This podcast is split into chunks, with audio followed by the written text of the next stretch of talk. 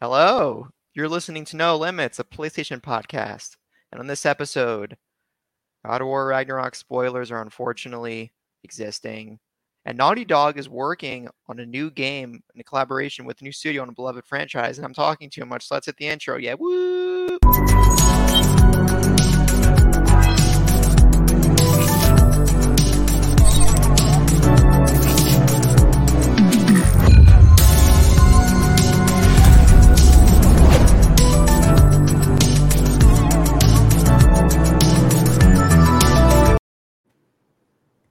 Hello, everyone. My name is Taylor, and I'm joined by my co hosts, Breanna and Ethan. That's right. I guess I'm calling him Ethan now. You're listening to No Limits, a PlayStation podcast. Remember, you can find the video version of this podcast over on youtube.com slash save the game media every Tuesday. And while you're over there, make sure to subscribe to the channel. If you'd rather listen on audio, we are on all your favorite podcast services and would love it if you would leave us a review. It helps us grow, and we would love any feedback. And if you want to support us and get early access to all Save the Game Media content, head over to patreon.com slash save the game media, all one word. And choose the tier that's right for you, just like our current patrons did. Bucky Blue, Hopple, Alpaca Tom, SAZ, Fabulist Breanna, Breanna's mom, Breanna's brother, Breanna's wife, Breanna's French press, Aman, Anna Hudak, Nikolai at Night, Cypher Primus, and Brendan Myers. So please go over to patreon.com Wait, slash and Marcus O'Neill. Check. All right, we forgot. Marcus O'Neill is our newest patron. Thank you so much, Ethan. I'm Of putting course. it in our show notes right now. Thank you so much, Marcus. And speaking of Marcus, this year, actually, at the time of this recording, less than a week, we will be, or I will be in Rome, New York with Kevin Ainsworth. And we will be raising money to for the Children's Care Miracle Network to help raise money for kids suffering from um, unique ailments for their lives. And this year, we're dedicating our extra life. Sorry, and it's a video game marathon. So we're going to be playing games for 24 hours, raising money for the kids. And this year, we are dedicating our extra life fundraising efforts to one of the strongest, bravest, bravest kids we know, Miles O'Neill. Miles is Marcus O'Neill's, our newest patron's, his son. Miles has Pfeiffer syndrome, which is a rare genetic disease that mostly affects the development of the bones in his head and face. Since birth, he's required several surgeries and regular visits with his team of specialists, from neurosurgeons to respirologists to speech language pathologists and more. Without hospitals like the Stollery Children's Hospital in Edmonton, Alberta, Canada, Miles wouldn't get the care he needs to reach his full potential. So Miles is just one of the many kids across this care network across the United States and Canada who benefits from this fundraising we're going to do. So it's really special. There's going to be a lot of games, going to be a lot of food. It's going to be a great time. And Ethan's already guaranteed coming in 2023. So we're going to be glad to have him next year. Wait, are you guaranteed, Ethan? I don't know where I'm gonna be in 2020. Oh, all right. Never mind. I guess please. I'm uh, gonna do everything in my power to go. That's All right, thanks. What I'll, that's his what life circumstances permitting, he'll try to go. Exactly. It's awesome. and Bree, you'll be out there one day. I will definitely try to go again. I'm kind of in the same place. Well, I'm in a like slightly different place from Ethan, but like I don't know where I'm going to be this time next year. I could be in Utah. I could be in. I could be in California. I mean, I don't think I'll be in California. But I could be. I could be in Washington. I don't know where I'll be. So I guess we'll see. Right. All right. Fair enough. Could be in So- Japan. Oh, Yeah. yeah. Oh, and we're in Japan, yeah. And one more thing about Extra Life. So we're going to be collaborating with everyone at Carpool Gaming, the Trophy Room, and of course Save the Game Media. So please consider donating in support of Miles and kids like him at extra-life.org slash participant slash save the carpool trophy. All one word. And save the carpool trophy is all one word. And you can find the URL in the show notes. So yeah. And one more comment I wanted to say is you'll notice Ethan is here again with us. Sam has some life circumstances that he needs to be dealing with right now. So Sam won't be with No Limits for the next few months. He's he's scheduled scheduled to come back um, early 2023 in the new year. But for now, it's gonna be me, Bree, and I'm trying to rhyme Ethan Capri. Not Ethan Leslie No. isn't, isn't Capri. But he'll be with us for the foreseeable future. Yes, the Um, X bots are infecting. It's yeah. and just to be clear, like Sam's okay. Like Like, Sam's okay. Sorry. Yeah. Sam's live. Yeah, okay. you'll like live. everything's okay. It's Fine. just that he needs, for personal circumstances, to take a step away from Yeah. like Mhm. content and deal with like what what what he needs to deal with, so that way he can be okay and Yeah. come back and party with us. Right. He's learning to use his British accent when he's not on the show. He's just trying to make Mhm. sure he remembers to use it when he's not on the show. So Mhm. Exactly. that's that's why he's taking his It's time. to talk. serious training. Yeah. gotta get through. Yeah. Dragon Ball type training. Yeah. Um, but Can you yell in an accent? Like not like l- yelling words, but like when you scream, like ah, like how Dragon Ball does. Can you tell? I don't know. I Wow, that was think a. British scream. I think so. I think you could tell. okay, I'm just checking because that's what the Dragon Ball thing meant in my head. Uh, I was thinking about the training scenes, not screaming. Oh, okay. I just associate that show with like screaming, basically. That's Lots of screaming and That's fire and good hair going That's a good everywhere. five minutes in a where he's just nonstop. Yeah. Screaming. But anyway. anyway. What you guys been playing? Ethan, you want to go first? Sure, I can go first. Uh, I finished up New Tales of the Borderlands. Ooh. Um, I had a really good time with it. Uh, fun little narrative adventure. Um, so you can get different endings in it. I don't know if I got the. I guess I got the good ending. Some people died. I'll just say that. Um, but I don't think there's as many endings as like an As Dusk Falls or anything like that. But it was a good time. The comedy really hit for me. Um, I talked more of it at length on Thursday. Um, so if you want to hear like my full full thoughts on it, you can check that out. But I do want to talk about a new game that I've been playing, and that is Call of Duty Modern Warfare 2. Um, I'm jumping back into it. Um, I played through probably half the campaign now, and I played a decent chunk, probably like 20 matches on uh, multiplayer, fu- multiple game types. Um, so the multiplayer is a blast. It's just your traditional Call of Duty. Um, the, you have all your classic game types there, like kill confirm, team deathmatch, all that stuff. But they also have ground war, which I think it's new. I didn't play a lot of Cold War or Vanguard, but I think Ground War is new, which is basically like a battlefield clone. Really big maps, 32 v 32. You can spawn on your teammates, you can spawn at different checkpoints and all that stuff. Um, so me, Garrett, Wayworn G, um, we've been playing a lot. A couple of his buddies, and uh, we've just been having a great time with that. Um, the gunplay is fantastic. I really like the different maps. Um, so far, I haven't seen any original maps from Modern Warfare 2, so I think this is a full-on reimagining of the original Modern Warfare 2. So don't expect any of the same stuff from the original game. Uh, but the campaign, uh, the campaign is one of the best Call of Duty campaigns I've played in a very long time. It's extremely cinematic. Um, the missions are there's a good variety of missions. They're so exciting. There's stealth missions, there's vehicle missions, there's crazy chaos missions, there's sniping missions, Overwatch missions like in the AC 130. Um, and it's just really, really fun. Basically, quick synopsis of the storyline is you have this guy named Hassan who's part of the Quds Force in Iran um, and he's smuggling mobile missile systems into Mexico to smuggle across the border into the United States and target cities in the United States. And so you're the classic characters, Soap, Price, Ghost, you know, all those lo- lovable characters that we love from the original Modern Warfare games. Um, and your whole job is to stop them. You work with Mexican Special Forces, Task Force 141, all these awesome different things. Um, I'm only halfway through it. Um, so I'm really excited to jump back into it after this whole day of content. Well, I might not even be able to play it today, uh, but at least tomorrow. Um, but yeah, this is definitely the best Call of Duty campaign I played in a very long time. Super amazing, loving it. That's awesome. Um, I actually haven't played MW2 yet, but like I actually haven't played any COD campaign before, Mm. and I'm saying that Wait, because before period? And a lot of the Oh. modern warfare hype, like MW2 hype, has me really interested because like I love a good campaign. I love these Yeah. like six to twenty hour narrative experiences. One of the reasons I gravitated towards PlayStation growing up. Um, like it's just a type of game that type of gaming experience that really connects with me. So I didn't want to spend seventy dollars on M- MW2, and I wanted to wait for a sale to get that because I don't play the Mhm. campaign. I don't think I played much of the multiplayer. Right. So what I did is, all right, what if I go back and play some of the older CODs for the first time, COD campaigns, and what I found was the PC pricing for them suck. Okay, it's just really bad.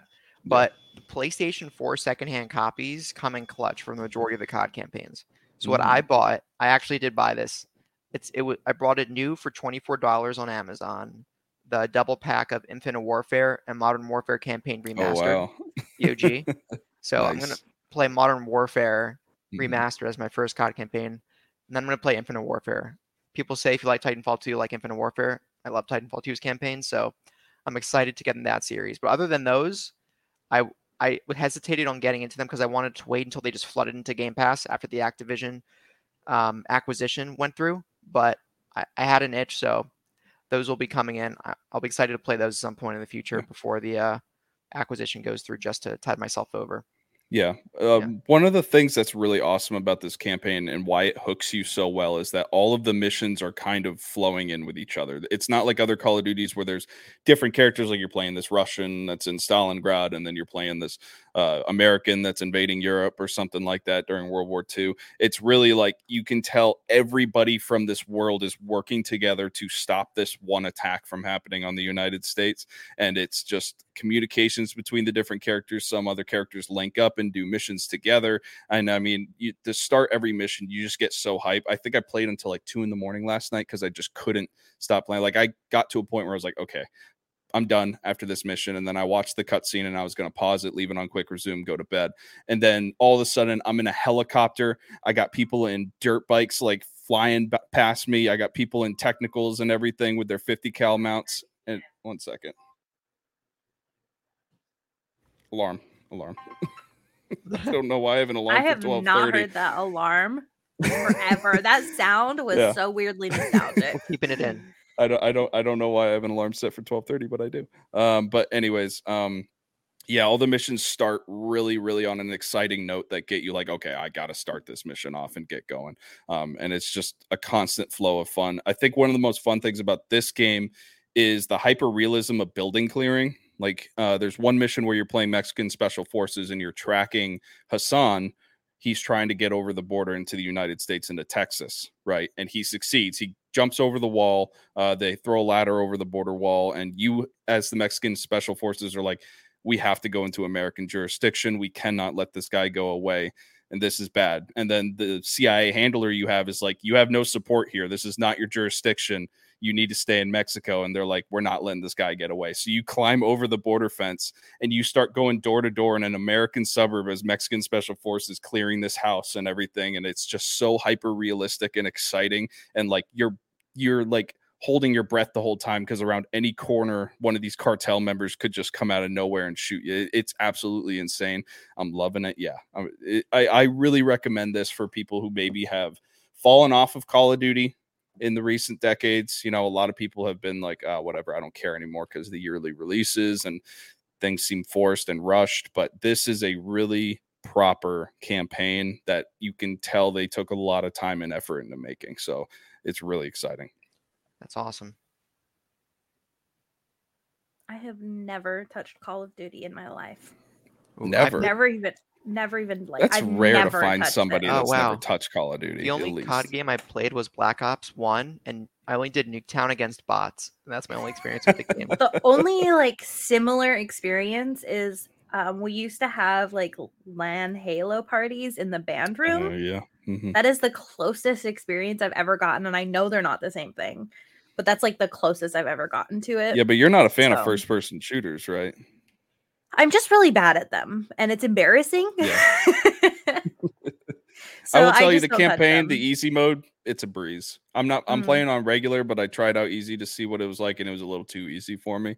So I mean, if you want that cinematic experience and it goes on sale or something, maybe because it's really not that difficult. Online Mhm. though, the barrier for entry is nuts. Like people are out there wild and, and on Xbox, you cannot turn off crossplay. That is a PlayStation exclusive. So you're playing with PC players and they are much better than Wait, oh God. Wait, turning off crossplay is a PlayStation.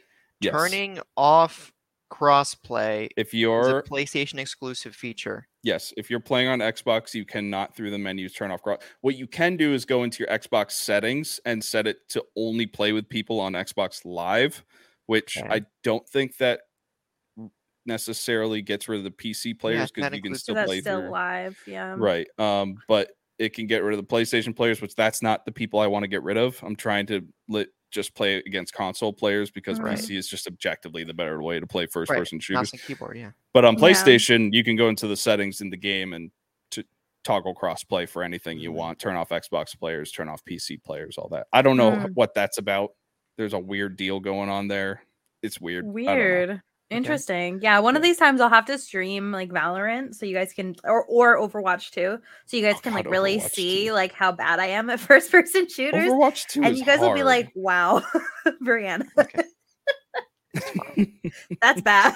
How's the Anyway. um how's the Go ahead. performance, Ethan? I've heard mixed things about the MW2's performance, at least on campaign. So on the campaign, when you're in gameplay and in like gameplay cutscenes, it's fine.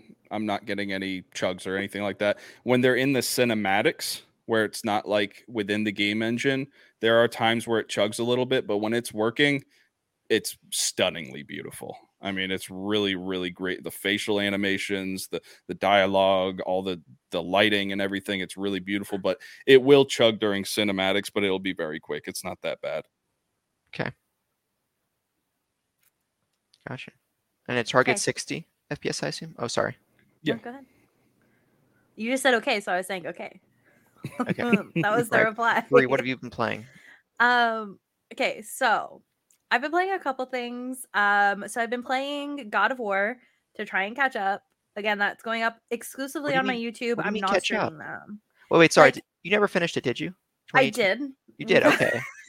I forgot. I did, but like catch up is in like I just want to like get the story. Right, the story. Okay, yeah. so that way I can like like have that like in my in my brain to get into Ragnarok. And I have good news. I just received the approval for requesting the 9th and 10th off of November.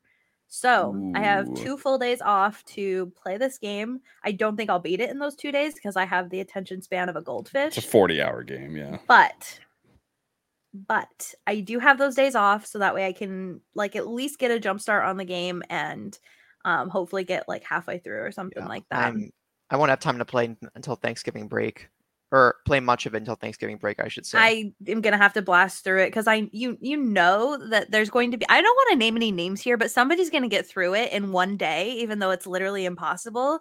Um, and gonna want to do the review like two days after it comes out. It's Kevin. it's Kevin. We're naming names. It is Kevin. Ainsley. Freaking Kevin. Anyways, so yeah, so that I was playing a little bit of God of War. Um, that's not really my focus right now. I did like a Halloween stream week thing, so I've been playing scary games. Um, I I I beat I Uh, yes, beat the I medium. love it. Yes, I I beat it. the medium. So sorry um, for audio listeners. She has a plushie of the of a beet, Yeah, Is beet it's fruit? coming out. It's a It's a root. A root, Root. the root vegetable. What is it? A tuber? A tuber? Is that what they're called? Ew, why would you say that word to me? A V, the VTuber, VTuber? and it's a root, and it's a beet. um, Anyway, so no so i i beat the medium um all three parts are up on my youtube um i scared myself more than the game was actually scary Yeah. where i would i would like hear a noise in the background and i have to pause and be like oh my god i'm so scared and then i would go out of the room and there would be nothing there so i it was like a lot more like i just scared myself um but it was a really good game i hate the camera i hate the camera with Yeah. all of my heart Mm. the camera is garbage the movement is garbage that's a common. I complaint with the game. understand. I understand what they're doing with it. I really truly do. I understand. It's so annoying.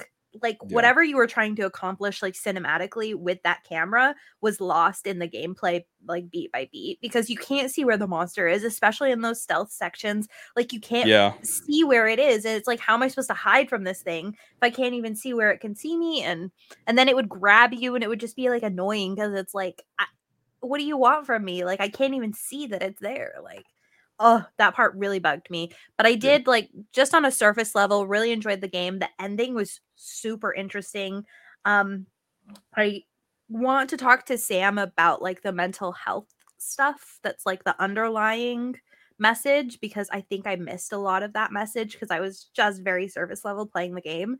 But yeah, Mm. I'd say it was like a good game if you can get past the stupid freaking camera. Um go ahead. Now, there's not a lot of jump scares, but I gotta ask you about the one that got me really good. It's you're looking through like a crack or something at like a bathtub filled with blood, and something oh, comes yes. up, Oh god, that scared me. and you never see whatever that thing is again. Nope. Like you don't know what that is, or Nope, it was just how pure did you jump react scare. to that? Yeah, I did not react well. I did not react well. So. I was very upset. And I was like, I had to go That was a in there one. now. Are you kidding me? It's gonna be in the tub. Like that's what I'm talking about. Was like where I scare myself is I was like, where could it have gone? It has to be in the tub. I'm gonna reach in the tub. It's gonna grab me. Uh, So I was like freaking out, and then like uh, nothing else happens with it. But man, I really I, that part was like that didn't scare me pretty good. um, too good. I've been freaking scared. So the other thing that I've been playing. So wait, I touched Alan Wake the remaster. I got Mhm. really mad at it and I stopped playing. I, that's like the first game I've DNF'd in a very long time. Um, and that game is a DNF for me. I was very upset about it. Hated it. Um, Why? The combat, um, the game is so like charming and cheesy, and I really love like this weird like detective beat with like the overlying story where he's like an author that's living in his book. Like I really loved like all of that cheesiness and like the horror aspect where it's like it feels like very like B horror film. Um the combat is garbage to the point where it's unplayable because you get surrounded by these enemies and I can't get away from them because you, they run faster than you. And so you have to kill them, but they're very difficult to kill because they just run at you so quickly. And so I just was dying over and over and over again. And I got so mad. I got so mad at the game. I was like literally on the stream. I was like, okay, we're done there. I'm not playing this game anymore. I'll see you guys tomorrow. Um, when I pick up Village, third f- person, I'm, I'm out. hmm I'm out, dude. Like it was so frustrating. And how was Village um, third person? Yes, tell Village me about third this, person. please. I'm so excited. It is bizarre. Oh, not in a bad way it is i i have played through the entire game in first person like i've played through this game this is my second full playthrough i love this game um it is bizarre um there's a couple of things that i don't like about like so for the cutscenes when you go into a cutscene they morph you into first person. They like move you back into first person so you can experience the cutscene in first person and then they move you back out. It's a very like bizarre like in and out experience um i don't enjoy that um you can't see ethan's face like whenever you turn the camera he turns away and i knew that was going to be a thing because they kind of talked about it where they're like oh well like you, we don't really want you to see his face because he doesn't like he doesn't really have like a, a look or whatever and i'm like that's so that's such a weird hill to die on just give him a face like like anyway so yeah so that's kind of weird but other than that i would say i'm i'm actually i'm almost more scared. I stopped and i i actually stopped on purpose. I got into the castle um lady dimitrescu's castle um and i stopped there. So that way if you wanted taylor i can tell you like when i'm going to be like i can give you that like playthrough. I was like all right i'm going to tell taylor that i'm going to get in the castle tomorrow. I'm going to stop here. Um and so yeah so i stopped there last night um but i'm very scared because i have a feeling that the monsters being able to see them coming is going to be more scary than like playing in first person because in first person you know they're there but like you can't see them but i feel like knowing that like because you can like in third person you'll be able to see that they're right there and i'm really scared particularly of the dollhouse um oh yeah. I'm very scared No. to see that thing chasing me. Um because I was barely handling it as it is. I was gonna So- say something along the lines of third person's usually not that scary for me, but then They I thought of have- The Last of Us, and I'm like, you know what? Never mind. I retract that. but that's Yeah. unique because you're not. You have a phobia of zombies. That's true. Yeah. The- Eh, I they- mean, they- they, are kind they of did zombies say in that Resident like Evil third Village. person is supposed to be like it's intended to be a less scary Mhm. mode of the game. But I personally like I understand why it's less scary. It's because you're like not like experiencing it the same way as if you were the person. Mhm. But I'm really scared to see those monsters chasing me Yeah. because it's like I can't get away kind of thing. But yeah, I'm enjoying the game. I'm enjoying not being constantly motion sick. Um, getting Mm. in and out of the first person is actually making me kind of sick because it's like like the way the camera moves, it's very disorienting. Um, but it's nice not playing the entire game, just being constantly motion sick. Um, so yeah, would recommend so far. And I'm really excited to play Shadows of Rose. Yes, I was gonna ask, have you jumped into the actual DLC content part, or are you gonna do a full replay then do the okay? Yep. Eh, You can just jump into the DLC part, right? Because yes, I personally it's kind don't of want to hidden in a weird way. Okay. Um, but yes, you can just jump into the DLC. Okay, good. Yeah, because I wasn't trying to do a full replay. It's too busy. Too busy. Yeah, I don't even think that they're intending to hide it, but it's like in the extras, it's like where you find like the mercenaries thing, Mm. Okay. and it's not obvious that the DLC is there. Mm, okay. The other thing that kind of bugs me is like I feel like they're wrapping all of the DLC because it was 20 bucks for the DLC. And I feel like they could have easily just been like, it's five dollars for mercenaries, fifteen dollars for Yeah. like because I don't care about mercenaries and I understand what they're trying to do, where they're like, you just uh, like we're making people try it. Um, but I just don't want it. yeah. I think that I think that you're right. Is they're trying to force people to at least try it and maybe get hooked on it so they could play the game longer. But yeah, I'm I'm in, I'm in the same boat. I don't want any of the other stuff. I just wanted the Mhm. the expansion for the single player content. But Yeah. Yeah, it's good. It's good stuff. I'm I'm very much enjoying it and I truly love this game. The the dialogue is disgustingly cheesy. Um Yeah. and like please somebody retranslate or redo the dialogue. It's so bad. but like other than that, like it's like I really do love the gameplay loop of this game where you kind of are alone in this village and exploring and surviving and I love the Duke. I know Yeah, that's like a controversial thing, but I love the Duke. he's So. great. Yeah. Awesome. What have you been playing, Taylor? Uh, not much. There's a lot of life stuff I had to tend to over the past week. Been pretty stressful, but uh, just some Smash here, Ultimate here and there when I had time.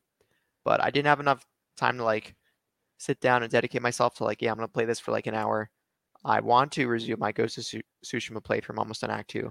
I almost Uh, deleted Ghost of Tsushima because I was like, I'm not gonna play this, right? And then I was like, No, I'm gonna play this. I'm gonna leave it. Oh, I didn't know you never played Ghost of Tsushima. no, I have. I haven't beat it Oh, okay. because I was see. stupid.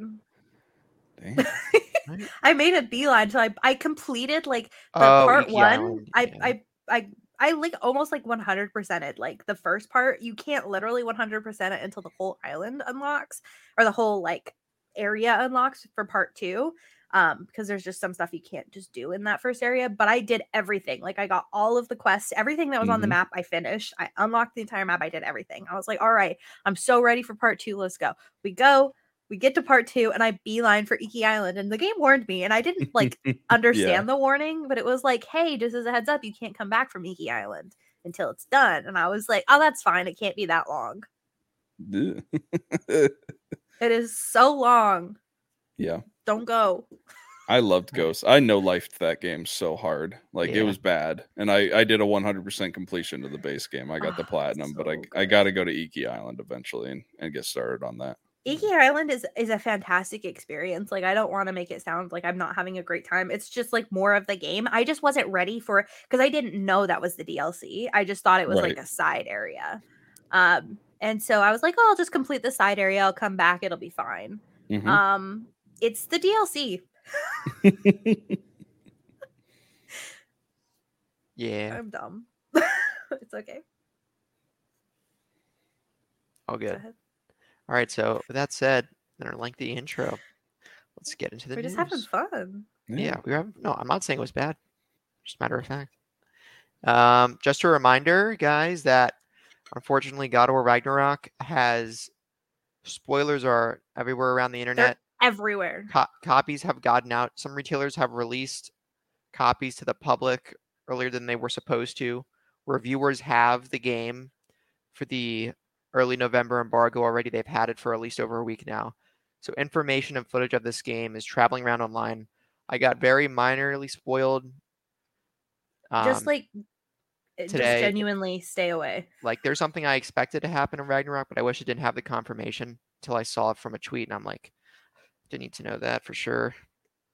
Um, yeah, the but- thing is, is like the pe- the things that people are being nasty with the spoilers too, because they're not just like, oh, this is like a small piece that's like you know in the game or whatever. It's like people are like fully talking about the story, um, and like shouldn't be. Mm-hmm. And so it's like just be very very careful if you see anything. I mean, if you don't care about spoilers, I know I understand some people just don't care about spoilers, and it's more about like the experience of the game that's what matters, or like the journey that matters. I understand that, but if you're worried about spoilers, like I just wanted to make this note because as we get closer, it's going to get worse. So if you hear or see anything that says God of War, GOW, Ragnarok, anything like that, literally run. Like scroll, hide, dive away, Yeah. close the app, run away, whatever it is. Yeah, I guarantee you, like November seventh and eighth, the entire Oh, storyline is going to be online bad. somewhere. So yeah, Yeah. just delete your Twitter. That's a good start. Yeah. Who does that? Yeah. Well, with that said, let's get into the first official story of the show, which is Naughty Dog is working on a new game with PSS Visual Arts, and it is not a new IP.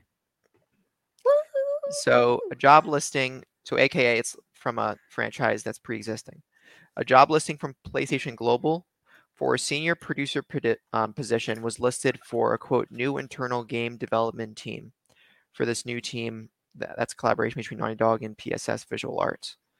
And a summer 2023 internship description about the new studio reads, quote, We are a new PlayStation studio based in San Diego. Our team seeks to impact Sony Interactive Entertainment positively by inspiring the thoughts and emotions of players worldwide through an amazing gaming experience.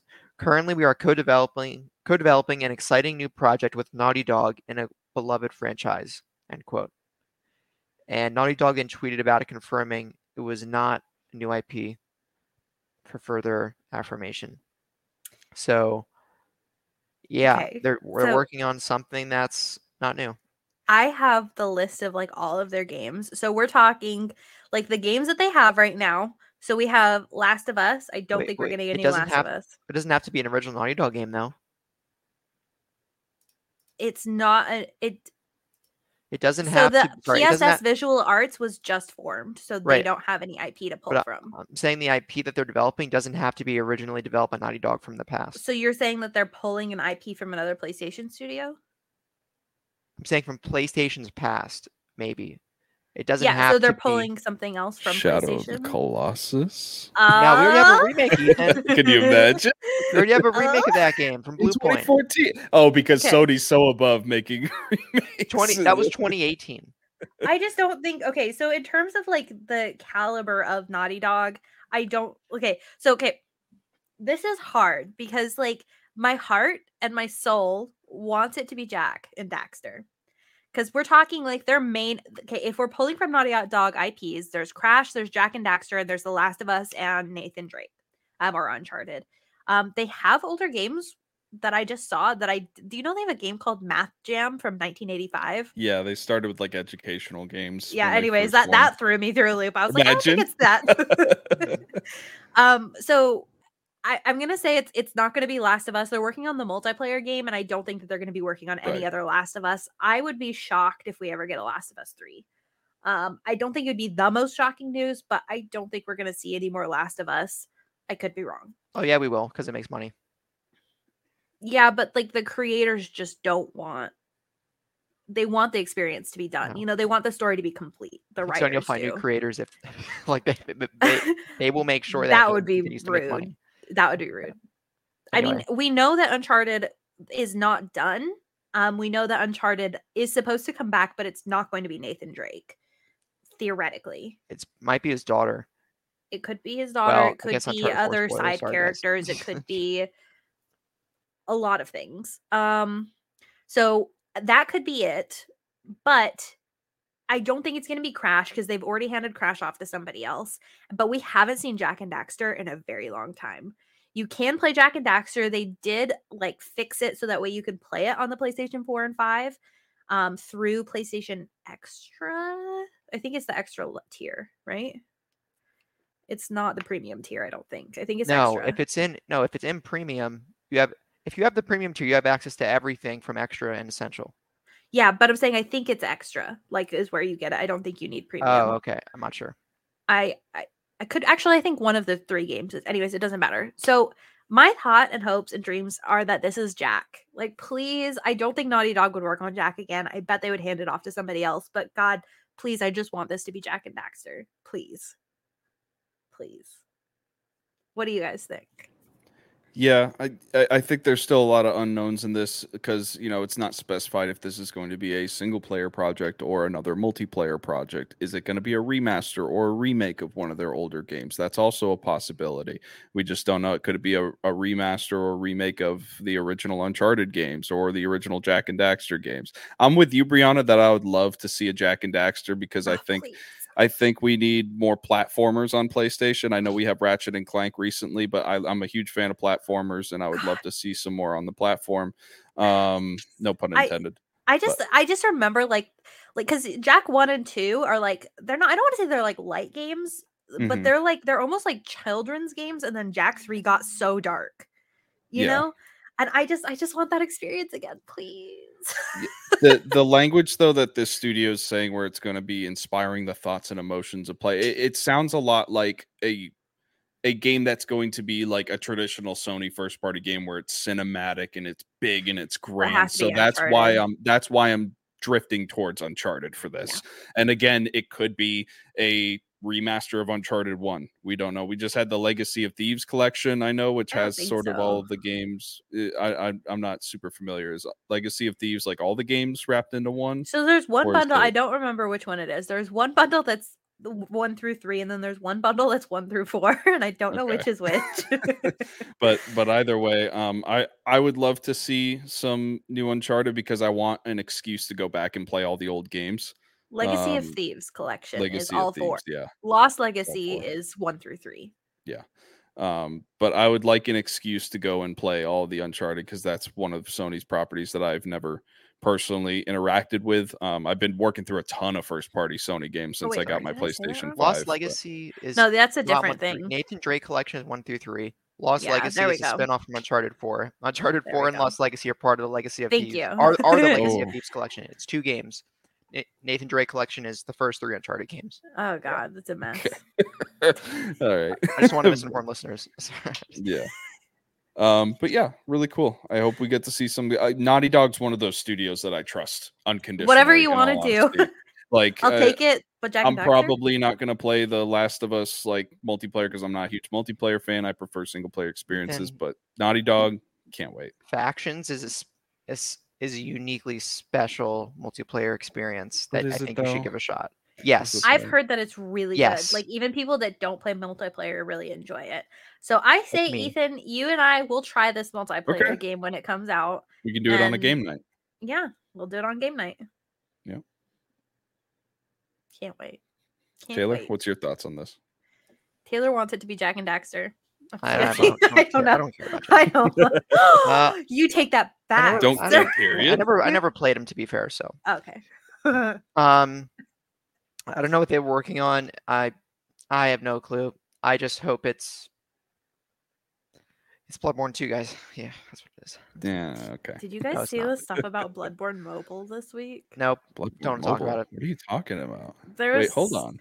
There was like a list that you can look it up. I didn't add it to the news because it seemed silly, but there was like a listing for like Bloodborne Mobile, and there was like screenshots, and like Wario64 had like screenshots from it and stuff. I don't know what it is. That I- can't be real. That's so tone Wario64 deaf. posted it.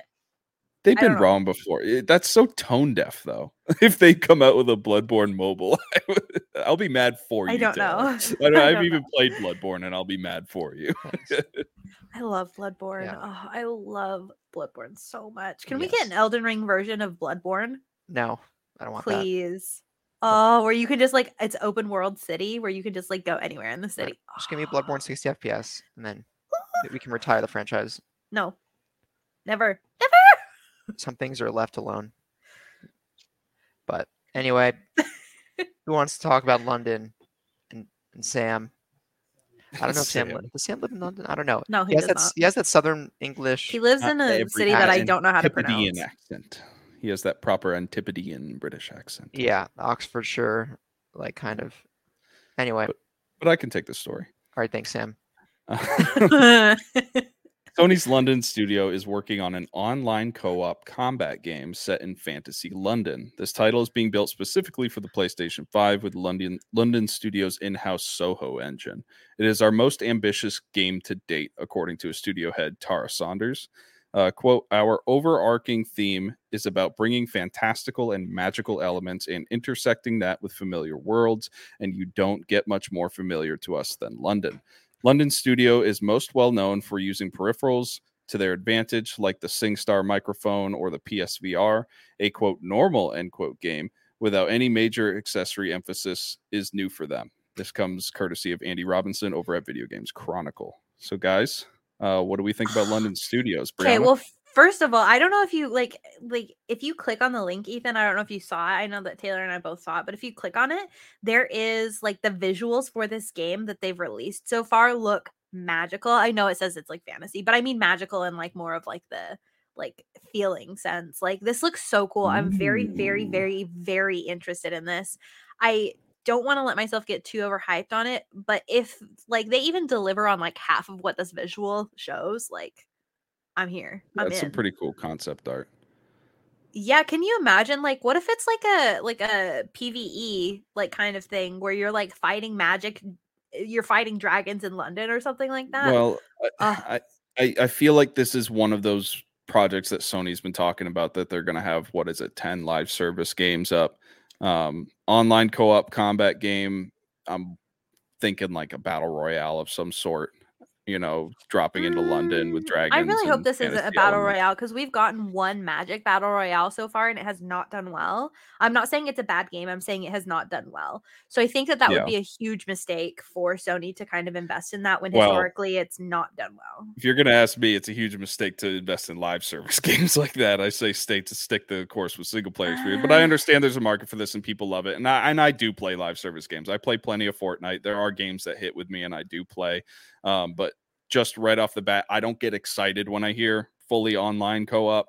That's Yeah. that's not me. I really do have to be persuaded to get into the world. The Same thing Mhm. with Fortnite. It took me years to get into it, and finally, once I had people tell me you got to try it out with me, and then I was like, okay, I'm hooked. I really do like this. Um, but this doesn't get me like excited right off the bat. It looks cool. The visuals look cool. That concept art looks really cool. I'm interested to see what it is. Um, and I'm interested to see a live service game specific to PlayStation. I can't think of any live services that are like PlayStation exclusive right now. Do you guys know of any? Everything's third party. Mm, the Last of Us One had that. Destiny not live service, be, though. but like no, it uh, was like or- for or half a Destiny second. originally. I don't know. Um, can't really think. The last one, that's it, live service. I. I can't don't really think that they've one. got they they either don't have one or it's not memorable enough for us to Yeah. pick up on it right, Right, now. yeah. Um, I don't know, I- shares I'm the just revenue from. De- yeah, Sony shares the revenue from Destiny 2, which is indirectly Mm-hmm. a live service title on their plate, Mhm. and that's a huge. That's like the live service standard at this point in the industry. So, Mhm. Yeah. sorry, Breanna, Yeah. interrupted you. No, no, no. I was just saying, like, either way, I think I'm I'm very I'm I'm very optimistic about this. I'm also Mhm. not somebody I don't really it's only within the past maybe five or six years that I've really gotten into like multiplayer games like this. Um and fantasy setting seems to be what hooks me the most. Um so like League of Legends is like a fantasy setting um for the most part. I understand there's like not fully fantasy setting, but League of Legends is one. Um Final Fantasy 14 is one.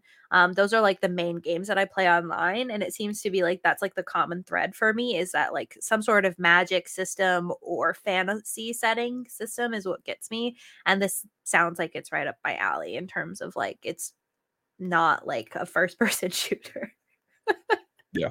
So I- it's got my interest. I think we're a very long ways away from even seeing this game. We might see a preview of it next year, maybe, but I don't think we'll see this until 2024 or 25. And and So- also a quick observation looking at the concept art, it looks like a lot of the characters in this have different abilities and powers, maybe different move sets. I'm wondering if this could also be a hero shooter or not maybe not shooter, you know, but I'm saying like Yeah. a hero based combat game where it's 6v6 or something like an Overwatch. It might not be specifically shooter, you might have powers and magic and mounts to ride and everything like that, but it looks like Yeah. different characters have different abilities and all that. So that's an interesting thing. Uh Taylor, what do you think about all this? Yeah, I'm. Uh, I don't really. Sorry, guys, I don't really care about, That's about this okay. game. Fair enough. So, um, you, Bree, and her cohort can have fun with this game, and I like that you guys are excited, but I don't think it's for me. guess we'll see what happens. Maybe Taylor, this will be the next game you're addicted to. You know, I say it only multiplayer, but like Smash Ultimate guys is like my evergreen game, and that's obviously multiplayer. So it's it's weird. Like Smash is a the biggest exception of all time. Like it's, these always this Nintendo games, like Smash, Mario Kart, the multiplayer games I gravitate towards, and like Fall Yeah. Guys. But it's like most online live servicey stuff. I kind of like Ethan on towards. So Yeah. it's a good rule of thumb for me. But it looks sounds cool, looks cool. The art, like Bree said, concept art for the game looks interesting. So Mhm. uh, it'll be cool to see it pan out, and I hope people who are looking forward to this game get a good product. So yeah, I agree. I hope I I don't know for the sake of Sony as well because like and for the devs as well is like they're they're like really investing in this stuff so like I really hope it works out for them. Not that they like wouldn't be okay without it, but I just hope it works out for them. Sorry, Luna's being really a, a punk right now. So um okay, let's jump in the next story if that's okay, Taylor. Oh yeah. Okay. Um, the Callisto Protocol has been completely canceled in Japan following a dispute between the developer, Striking Distance Studios, and the Japanese rating board. Um, Striking Distance announced via Twitter that the current version of the game cannot pass um, the Japan Computer Entertainment Rating Organization, or CERO. I don't know how to pronounce that besides that. C E R O. I'm going to just say CERO. Um, in its current form, and altering the game would remove from its vision. Neither company has explained what about the game specifically was an issue, but both companies are at a complete standstill at this point. Um, in the tweet, Striking Distance said, um, quote, the Callisto Protocol's Japanese version has been discontinued. At present, it cannot pass the CERO rating. End quote. They add that changing the game will, quote, not provide the uh, experience players expect. Um, so this is kind of a true two pronged story. So I wanted to, I don't know if you guys want to stop and discuss here and then jump to the next part, or if you want to go through the whole story first. I mean, just real quickly, I guess. Obviously, I feel bad for all the people in Japan who are looking forward to this game. This game, so they can still get it. It's just that they have to import it. right. Yeah, they have to import it. But I, I do appreciate developers taking a stand and saying this is our creative vision. We're not going to change for anybody or any government or any regulating body. Um, I really do appreciate developers who do that. So good, good on them. Good on striking distance. Absolutely agree with that. I think that isn't okay. My real question is Isn't Striking Distance a Japanese company? Or am I not remembering that Don't correctly? believe so. No, they're Western devs. Okay. They're the, Yeah. they, a lot of the development team for Callisto Protocol were ex developers of. Dead Space. Yeah, the Oh, main okay, direct cool. game director is the creator of Dead Space. Okay. Okay. Cool. And yeah, Um, I was I've gonna say of- it would be crazy if they were J- Japanese developers and they're like not publishing in their own country. Yeah. that No, would yeah. be crazy. Um, Yeah. but yeah, I think this is like, uh, like really good on them for like making a stand and being like, hey, like we're not, we're not doing this. Like this is, we're like we're not going to destroy the game. Yeah. Because I, I think if they had like started putting resources towards this, even if they had delayed just the Jap- Japanese release, I almost wonder Mhm. if like they would have had to release the game later. Period. Like I wonder if this would have like completely just delayed the game trying to fix this. because this whole game from what we've seen is extremely violent extremely gory i'm i'm just assuming that that was the issue with the rating agency was how much violence was in this and the fact that the violence is probably going to be consistent throughout the entire game they would have had to overhaul a lot of the gameplay in order to meet those requirements. That's a lot Right. of work to do see but uh, uh, this is this is why i'm specifically interested to hear what the reasoning was because violent games are allowed in japan. They don't have like censorship as far as like right. like i'm sure that there is limits but i'm curious like what the line was at like it's like Mhm. hey at this point the game is now too violent or is there something else that's like an unknown factor that we don't know about? Maybe. i don't know. I'm very interested to know like what that line was that they're like no we're not. We're not allowing this game to be published so I don't really have Hmm, anything to add for Japan, guys. You guys hit it. But we have more. Yes, we have more. Okay, so I just this so this is a story kind of from back in September, but it like recently we didn't cover it really. Um, but there was like a new recent development, so I thought it would be a good time to touch on it. Um, so Callisto Protocol director tweeted back in September that he was proud of his team working quote six to seven days a week end quote and after hours in order to finish the game. Um, in a new interview with Inverse, Schofield said, which is the director, um, quote, the truth is, I messed up. We're a smallish team and we were so good about it through the ent- entire development. But at the end, I messed up and we worked more than we should have. That one got away from us, end quote. The director says the backlash following his September tweet was educational and he hopes that it will serve as a catalyst for overall change. He promises that crunch is, quote, not a thing that happens in our next project or any future project, end quote. Um, I think this is interesting for multiple reasons. One, I understand what he was doing and saying, like, hey, I'm really proud of my team for putting in so much hard work. I think he just wanted to, Right. I don't think he was thinking of it in terms of like they shouldn't have to work this hard. I think he was t- thinking of it in terms of like, I, I'm just really proud of the work that we've done, kind of thing. Um, not to like give him a pass on Crunch because Crunch, Crunch isn't good, but I think that he wasn't thinking of it in that way. And uh, so the other part is, is that like, I really, I guess we'll see whether like the studio follows through with this or not. Like, are they going to quote unquote mess up again on the next game, or is this something where they'll just they would just push the date back, or like what? I guess we'll see. Crunch is bad. Don't do it. it, it it's hard to criticize because like like you said this is a very small and passionate team so it very well could be that these guys they wanted to work on this uh, as much as as hard as they could to give people a good product. And as long as they were compensated for their time well and you know the game is good because of it that's obviously a good thing. And i do think that initial tweet was i'm so proud of my team for putting in this work because he's not he was also working. Like i think people need to realize that just because he's the boss and he's the game director doesn't mean he's just Game sitting back directors and- absolutely work. and going home early every day. And it, like he's probably there seven days a week normally Mhm. you know even when his employees aren't doing crunch time. Uh, Yeah. but yeah crunch is obviously not a good thing for the industry. Um, i don't think it, it definitely shouldn't be the norm. There is a time and place to work harder on things in life like obviously but um, I, I do really appreciate his comments coming back and saying hey yeah i'm proud of my team but I messed up. He said, I messed up. That's not something we see a lot in industry and business anymore when people Mhm. take responsibility, especially at leadership levels. He he said, I messed up. I'm going to do everything I can to make sure it doesn't happen. But you can't come out and say that we're never going to work six or seven days a week on another project again. There's there is times and places where you got to buckle down and work, but yeah. to to show his mentality is I'm going to do what I can to make sure that doesn't happen again. I think that's a positive thing.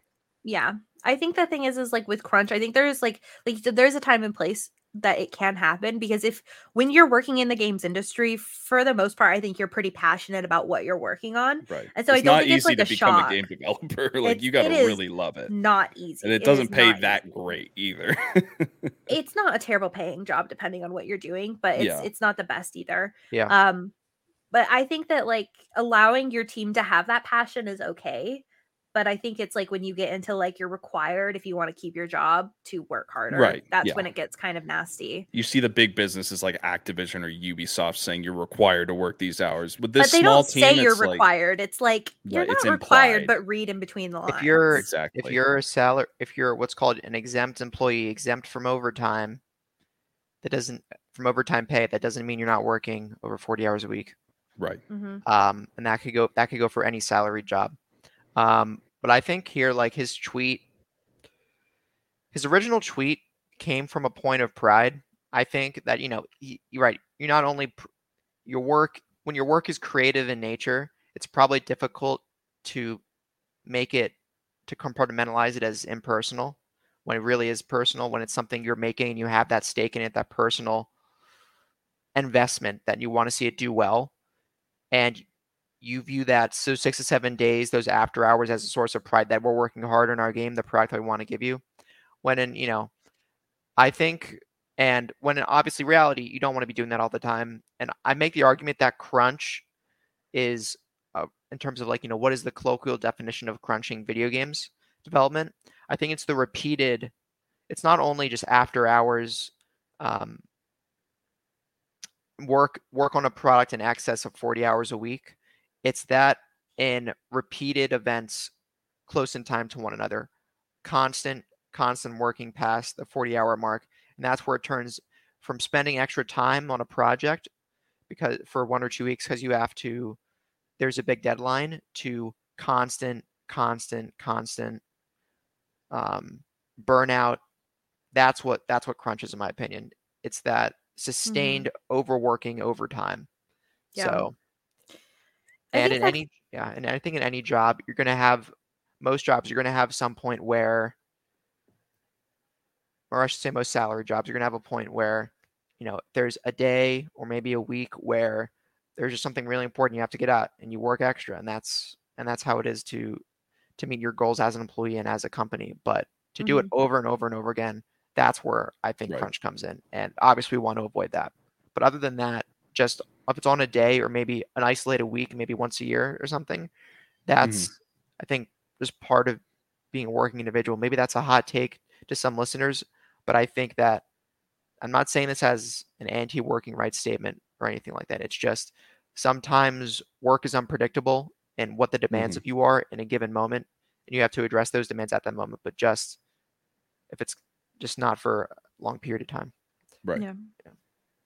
Yeah, I think that the other thing is is that I think I don't want to say it like for all jobs, but I think for creative jobs like this, I think it's okay to not have that like exempt rule where you're not getting paid for overtime because I think if you Mhm. are working like that, yeah. like you should absolutely be Oh, compensated. I, I think you should. It's just most salary jobs, regardless of what your actual work is, are It's overtime the exempt. same pay. Some yeah. workplaces will do what's called compensation time, where you say, "I worked like 12 hours yesterday," and then you ask your manager, and he's like, "Oh yeah, okay, take a half day tomorrow," or something Yeah. like that. Even if they aren't Mhm. paying you overtime, you at least get extra days off or extra time off accordingly because of Mm-hmm. Yeah. because of the access beforehand. Yeah, and I think that stuff like that is like absolutely like the the answer. I don't know. I think I think we're going to keep having this conversation over and over again because I don't think that this is going to be fixed soon. Um, but it's good to see like we had that that one dev I can't remember their name right now that just recently formed the new studio where they were like specifically like we're going to make sure that our employees are treated Oh, fairly right. Yeah. um and then we also have like stuff like this where it's like i see the the issue and we're going to work towards like making it better um and so i think that we're going to see this start to get better at least i hope because people have like yelled about this enough that i think that now we can start Yeah. seeing things change um and i also think that there's like a different mentality for people like our age working now like Mhm. where it's like i don't want to kill myself for my job um, yeah. It's work smarter, not harder. There's Yep. no reason to stay at work extra hours if you're not getting anything done. You you just have Mhm. to be smart about how you work. Yep. At my job, I, I one of the things I like about my job, I don't I don't love my job that I work normal hours in, but um one of the things I do enjoy about it is like when I clock out, I'm done. Like I'm out. Like like 5:30 Yeah, that's hits and. I'm and I'm out. Like I'm like you guys like unless they specifically ask me, if somebody asks me like, "Hey Breanna, do you mind working cuz I'm hourly because they'd pay me more." Um then like you know, I would help, but otherwise I'm I'm out. Like I don't care if I still have work to do like I'm gone. Like if you want me to stay, you can ask me. So hopefully we can keep that energy. Pay me. I'm worth the time. hmm No complaints. All right. Well, moving on. CD Projekt Red announced a new remake. What, am I- what do I mean? New remake? Of course it's new. A remake of The Witcher in an Unreal Engine 5. So CD Projekt Red is remaking The Witcher, the first Witcher game, and to be specific, quote, "The Witcher is where it all started for us." Um, for CD Projekt Red, it was the first game we made ever, and it was a big moment for us going back to this place and remaking the game for the next generation of gamers to experience. It feels just as big, if not bigger. End quote. And that was from the CDPR studio head, Adam Badowski. And What a also, last the. I like Huh? that last name. Sorry, the that last name really got me. oh yeah, Polish, Badowski. Polish for sure. Sorry. Very good. The Witcher. So The Witcher 1 was originally a PC and Mac only title and released in late 2007 and never came to consoles. So guys, if there's a remake to Oh. make to create, it's one that mm-hmm. increases the amount of people who have Let me back up. If there's a remake to be created, it's definitely one on a game that never came to consoles, right? There's so many people who probably would have loved to play The Witcher 1 in 2007, but didn't have access to a decent PC Mhm. and or I guess Mac. eh. Um, so now they and now they get the chance, and everyone knew. So I think it's a win-win. Um, something interesting is, I, Ethan, you probably talked about this on X Talk. Is they're making an Unreal Five and not the Red Engine. Yeah. Red Engine was CDPR's proprietary in-house engine. So I think Unreal 5 might hopefully help streamline the development process more. And I think they're moving towards Unreal 5 for the future indefinitely. Yeah, I think after Cyberpunk 2077, they realized it's Mhm. probably time to get with the industry standard. But I'm really excited for this. Um, I, I'm Mhm. a huge fan of The Witcher 3. Um, I played hundreds and hundreds of hours of The Witcher 3. I went back and tried Witcher 2. It felt a little dated for me, but that's probably because I was so spoiled by Witcher 3 and I got so used to that gameplay type that I just couldn't really uh, gel with The Witcher 2's gameplay style. Um, so I'm really excited to see this. The Witcher One is not a game I've ever experienced. I would love to dive into that world and try try and actually see the backstory for what happened before Witcher Three and all that. Um, and in Unreal Five, a modern experience, it's going to be really exciting. I'm assuming the combat in it is going to be similar to The Witcher Three, or at least expanded. Um, so I'm really excited to see what they do with this. Um, this is probably the most exciting thing coming out of CD Projekt Red for me that we know of. Obviously, they came out I want to say a couple weeks ago and and touted all these different projects that they're working on related to The Witcher and Cyberpunk. Um, but this one for me, um, in terms of the ones that we've were that are revealed right now, I'm really really excited about this because this is not a game I was ever able to experience, but it's part of a game series that I really really love. So I'll I'll, I'll definitely be jumping into this day one once it's released. I have n- never played The Witcher 3 and it's it's a point of shame for me No um shame. because no no I know you All guys right. don't care but the thing is is my my writing mentor the person that basically got me through college Mhm. like she her favorite game is The Witcher 3 um Hmm. and if she knew I still hadn't played it she'd probably be really Oh. mad Okay. so I should absolutely play this game. Um, but I'm very excited to play the first Witcher. I really, I think one of my biggest problems with playing Witcher 3, and I know that they're not chronological um necessarily, but I hate playing games out of order. Like with a fiery passion that like from the depths of my soul, I hate it.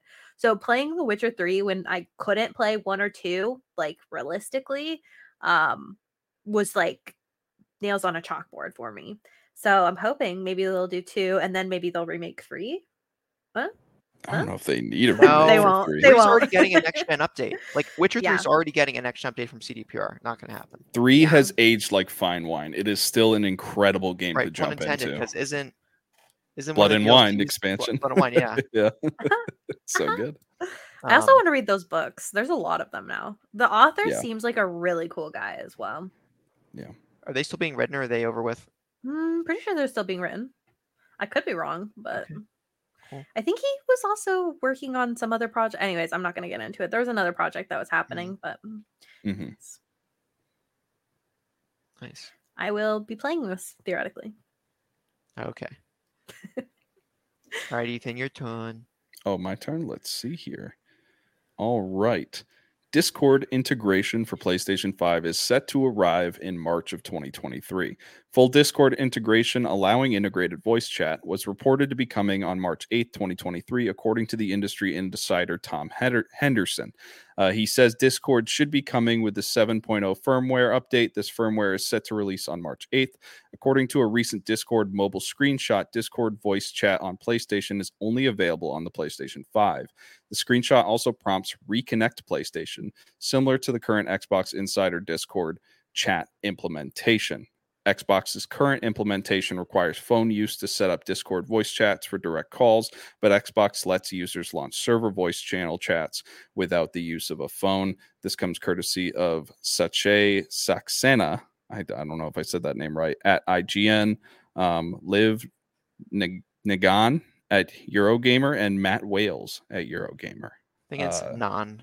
Not, yeah, I know the, the Vietnamese the Vietnamese names always trip me up, but Yeah. non. Um, but yeah, really cool. Um, I love to see more integration of third party chat features in these consoles so that all players can talk to each other. I want to see more of that. I love crossplay. I love anything that kind of connects these communities because of the toxicity of the console wars and the PC Mhm. gamers are better than the console guy. I just want to see us I as mean, gamers are, come but- together and but look at me. I'm a, I'm an Xbox enthusiast on a PlayStation show, and I love talking about PlayStation. This should Mhm. be the norm. Um, Mhm. Gaming is fun for everybody. I don't care what platform you play on. So to be able to Mm-hmm. talk to each other through Discord, it's good to see. Uh, I wish PlayStation had done it sooner, uh, but Yep. it's good that it's happening now. So we should be happy about that. That's honestly my real question is is like why did this Discord integration take so long? Not only on PlayStation but on Xbox. It's but not on like everything, yeah. like everything. Like why is this taking so long? And I and I mean this like very politely. Like I just want to know where this is coming from because this should have like realistically this technology is not like a wild technology that couldn't have been integrated like 5 years ago, if not Yeah. more. Like what is going on? And it's not like Sony or Microsoft monetize their chat features to where they want to keep Right. you in their, you know, proprietary chat rooms. Like it, it really doesn't affect the companies if they just Mm-mm. allow gamers to talk to each other. Even if we're not playing the same game, I would love if Breanna was playing on uh, her PlayStation 5 on Discord and I could talk to her while I was playing a game on Mhm. Xbox or something like that. We the- could just chat while gaming. That's a great Yeah. thing. Absolutely. I think PC players have had that privilege for years.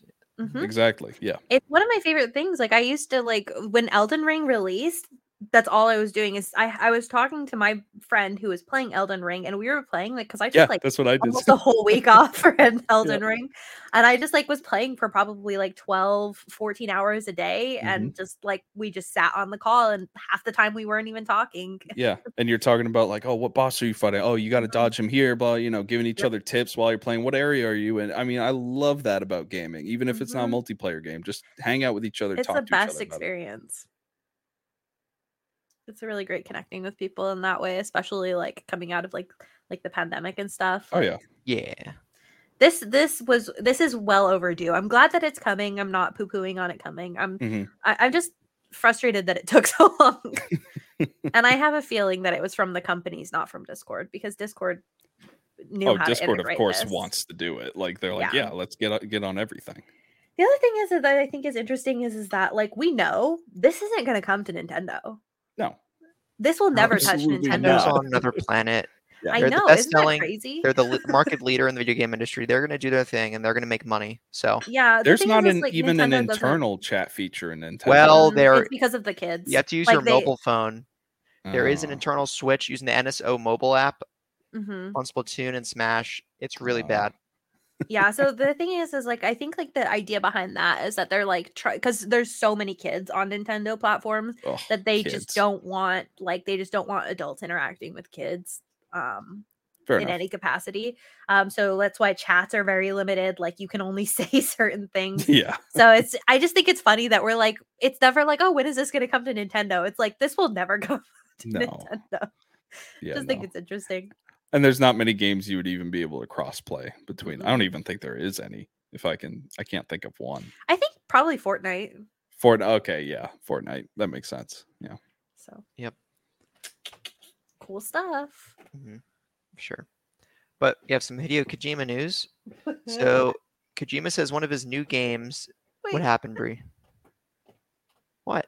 Look, Yeah, can you see Luna? She's acting all crazy. Luna's just exploring. I just saw just- her on your the little cat tree earlier, Yeah, oh, like she- five seconds she- ago. She's like- clawing your velvet bed frame. Yeah, she is. I know. she like she flopped and then she was like, You're, and you're not mad that it. there are claw marks now there. No. I tried getting mad and she just looks at me like I'm stupid. I even try like I tried the spray bottle and her fur is so thick that she just like licks it. She's just like Yeah. wow, my thanks cat for the water. cra- went crazy when I used a spray bottle when she was still alive. She would, she would run the hell away. Yeah, that's how I, all I had to do. So for the other cat my ex boyfriend had, I just shake water. Like I didn't even have to spray it. Like I would Yeah. shake a water bottle and he knew like I have to knock it off. Wow, he was funny. the naughtiest cat. He didn't. He wasn't ever doing it. He just knew how to bug people. He used to lick plastic bags to get attention because he What? knew it would bother me. So he would hold the plastic bag with his claws and like That's a choking hazard. "Ugh," it would drive me crazy. And then we Why try do and get the bag. Why do we say that these cats are smart? Licking plastic bags out Because here. he is smart. He did it for attention because he would That's only true. do it when he wanted food or he wanted pets or he wanted this like like or he wanted treats or whatever. Like he knew that it would drive me crazy. That's so cute. and his dad would he would say oh yeah good job chai good job I I miss that silly Love it. cat, but man, cats are funny. Anyway, sorry, you can go with the story. It's just Luna was acting crazy, and I couldn't miss the No, that's good. opportunity. So Kojima says one of his new games is quote almost like a new medium, and I think he's ref- is he referring to the game medium in this quote, or I No, think he's I referring it's to a medium medium as in like a medium entertainment, of yeah. expression or creative expression. Yeah, I think A that's new medium of creative expression That's that's, not thinking too. movie or video game. Right.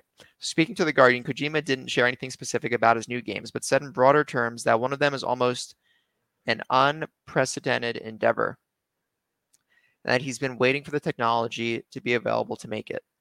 Quote, it's almost like a new medium. If this succeeds, it will turn things around, not just in the game industry, but in the movie industry as well. End quote. It's a completely new game that no one has ever experienced or seen before.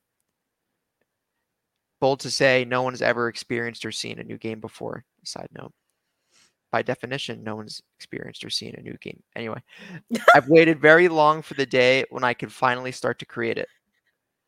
End quote. In the interview, Kojima also said that he'd perhaps have more commercial success if he wasn't the first person to create new things. As this guy really thinks a lot of himself. yeah, he does. I love it. yeah. As usually, the second or third person to attempt something is the one who can make it work in an everyday setting. Quote for the first person Everything is hard, but I want to be the first. I want to keep being the first. So, Kojima wants to be the next uh, explorer, next like sea explorer video games. But it is likely that Kojima is working on the Death Stranding sequel, um, right per slip from Norman, Norman Reedus and the funny fetus that, that that we covered a few weeks ago, and the posters Mhm. and such that have recently been unveiled at events Kojima's been going to. But I think the game Kojima's talking about here is not Death Stranding 2, but he's also working No. on Death Stranding 2 as well. Like these are simultaneous projects, in my opinion. Yeah. Mm, interesting. Okay. What do you guys think? I would agree that this is probably not Death Stranding 2. I think that Death Stranding will be more of Death Stranding. Um Mhm. I think that they'll change things obviously because it's like a different game, but I think that it'll be a very similar experience and I don't see it like being sh- like a world shifting event. Um okay, just to like kind of I'm just going to get on the hype train for a second. I understand that this is like very like he's just talking he's like very full of himself which is totally okay like it's a good thing to be confident in yourself that's totally fine i'm not not poo-pooing on him for that Uh, it's just like this this the realistic for this to realistically happen a lot of stuff has to happen right like this isn't probably like real like in terms of like we've probably experienced something similar it won't be as crazy as he's describing it but ignoring all that and getting on like this freaking hype hype train like one like if he really like, succeeds in like his like vision of like making this like the next thing how crazy would that be? How cool would that be? And I- just think that's so exciting. And the other thing i put in like little parentheses here because like kojima like if you see him he reminds me i put in parentheses sao sword art online um and I mm. because Sword Art Online was supposed to be like in, in the show, it's basically like where you get locked in this VR world where it's like a full immersion mm-hmm. technology, and we're not there like in terms of technology yet. We're getting there, but we're not in like a full immersion. Yeah, but like I I just was like because he kind of looks like that villain, right? Like like not like that character as in like the person that's in Sword Art Online, but he looks like he could be that person where he's Yeah. like I have now locked all of these people in the video game world. so I just I'm very much on the hype train for this, and I'm like, yeah, get it, get it. Um, I'm probably much less excited about this. He's talking about how it's going to be something that will change the game industry and the movie industry. So the first thing I can think of is like it's going to be some sort of combo movie video game where your actions change, which has been done multiple times and it's never really that good. Nobody really cares about it. Um, I I don't know. I'm not Hideo Kojima. I'm not coming up with these insane ideas. Uh, he could come out with something that's going to be completely unique, novel, something that I've never even thought of in a million years. Um, who the- who the hell knows at this point? But uh, I uh, there's a lot of these projects where whether it be a director or an artist that say, "Oh, I'm going to change the the game with this," and then it comes out like a wet fart uh, because it's so it's so artsy fartsy, and everyone's like, "This is just kind of sucks." Like, I just want a video game. you know what I'm saying? Like, good for him. I, I he wants to flex his creative expression muscles. I mean, he's that type of guy. He's made some of the greatest video game experiences in history. He's trying to move more into film, which I'm really excited about because he's such a great storyteller and he creates some amazing worlds. Um, I trust what Hideo Kojima does, but this specific project probably not the thing that's going to excite me. Obviously, if I see more, well, well, I could change my mind. But yeah, like you guys said, I don't think this is Death Stranding 2. I don't think this is the Xbox project he's working on that's going to leverage cloud There's, gaming. Third one. There's like a third one. I forget. It was like projects. It wasn't like pro. There was like a code name for it. I, I can't remember. Project if you guys, Xbot. Project X Bot. Yeah, but I, I I have no idea what this is, and uh, I'm I- sure it's years away from years away from us even seeing what the hell's going on here. absolutely i think the thing that like makes me most like like i i, I don't want to say that because because the thing is is like kojima like has very much like shifted the games industry right like you can Yeah. very it's very like it's not like a stretch to say the games that he's released even like for example like the pt trailer thing like Mhm. like that shifted the horror industry and we're still It was a seeing the demo. effects. Wait, it was a demo of a I mean, game play, I mean teaser, playable teaser. yeah Playable tease. Not true. Okay, that's why i said thing because i couldn't remember what it's called playable teaser. Sorry, for, I, I'm I'm that guy who corrects people. I'm sorry. No, you're no, you can correct me. I, that's why I was. That's why I said thing is so somebody would Yeah. correct me. Oh yeah, and, and it got delisted from the PlayStation Store. Like people tried so hard to preserve PT. There have been PC. There have been unofficial PC remakes of PT because Mhm. Konami Mhm. delisted it. Like yep, and it was like what a ten minute experience, maybe fifteen minute no, experience. well maybe to like solve it, but it was really like a horror puzzle that took people on the order of hours to like to crack it, so to speak. Yeah. Like if you Ah, weren't using a guide, it would take you probably several hours to figure out how to beat it. yeah. So, but basically, but this, but like what I'm saying is, is that like it's not a s- like him. Like I feel like for anybody to make this claim of saying like I I'm going to shift both mediums. I feel like he's probably the person I trust the most. Not that I think he actually will do it, but I think he's like in terms of like people I trust to do that. In the way that he's shifted the video games industry, because he's shifted the horror industry completely for video Mhm. games. And I have not played like Metal Gear, but I assume that that He has had rippling gaming. Yeah, Yeah. for sure. So it's not that crazy for me to No. say like he could have some crazy idea because he's saying he's he's had this idea for a long time and he's just been waiting for technology to catch up. Yeah. Right? So maybe. Maybe. I, I don't. I'm not that. That's why I said I'm on the hype train. Yeah, I was about to say I am not taking this to the moon. I'm interested to see what he does. Um, Somebody's got to be on the hype Yeah. train. I haven't played Metal Gear besides Metal Gear Solid Five, so I- I don't- or any Kojima title besides that, and a little bit of Death Stranding. So it's like I don't have that much stake in the conversation, but it ends up being very cash money. That's more good games. think I need to turn my PlayStation 4 back on. I think I might have PT downloaded still. That'd be nuts. You could What- sell so that it PS4 for money. Yeah, so it came out in 2014, I think, and then it got delisted sometime after that. I so I know I downloaded it for sure. It's a question of whether I still have Did you it. or delete it? Because if you delete it, you cannot re-download it.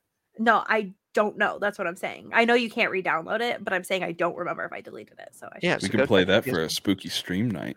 Woo! Yeah, yeah, nice, nice, sweet. I love the Kojima stuff. This is like I love getting into like this like crazy weird stuff. I don't know. hat. It's it's it's fun. It's Yeah. fun. Nice, yeah.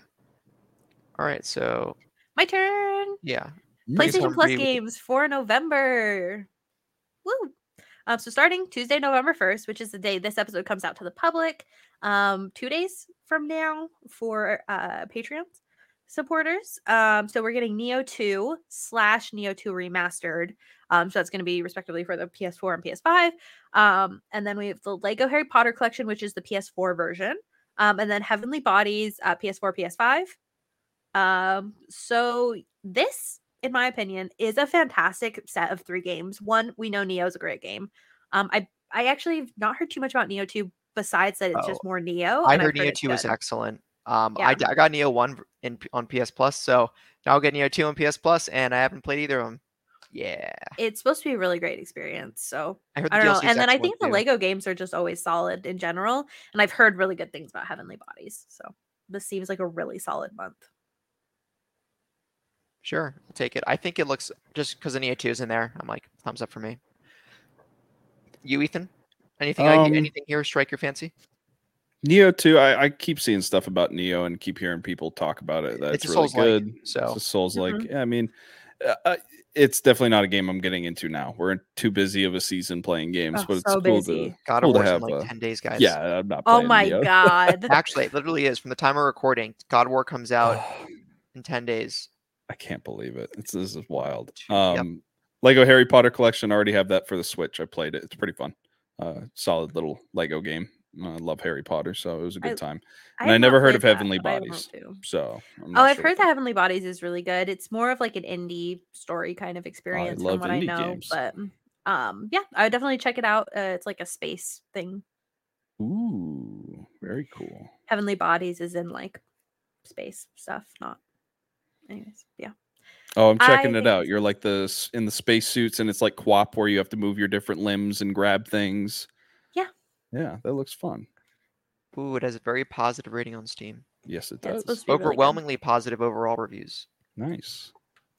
Yeah, good times, right? I I don't know. I Mm. think this is a solid month. I did not like last month. So Maybe this would be a really good co-op game for us to play. Oh yeah, it is co-op, and it, Uh? it would be rage-inducing. He's flailing around your arms trying to grab things. Oh, it'd be a I good time. want to play genital jousting with somebody. so if anybody joust. has that, hit me up. That's a game.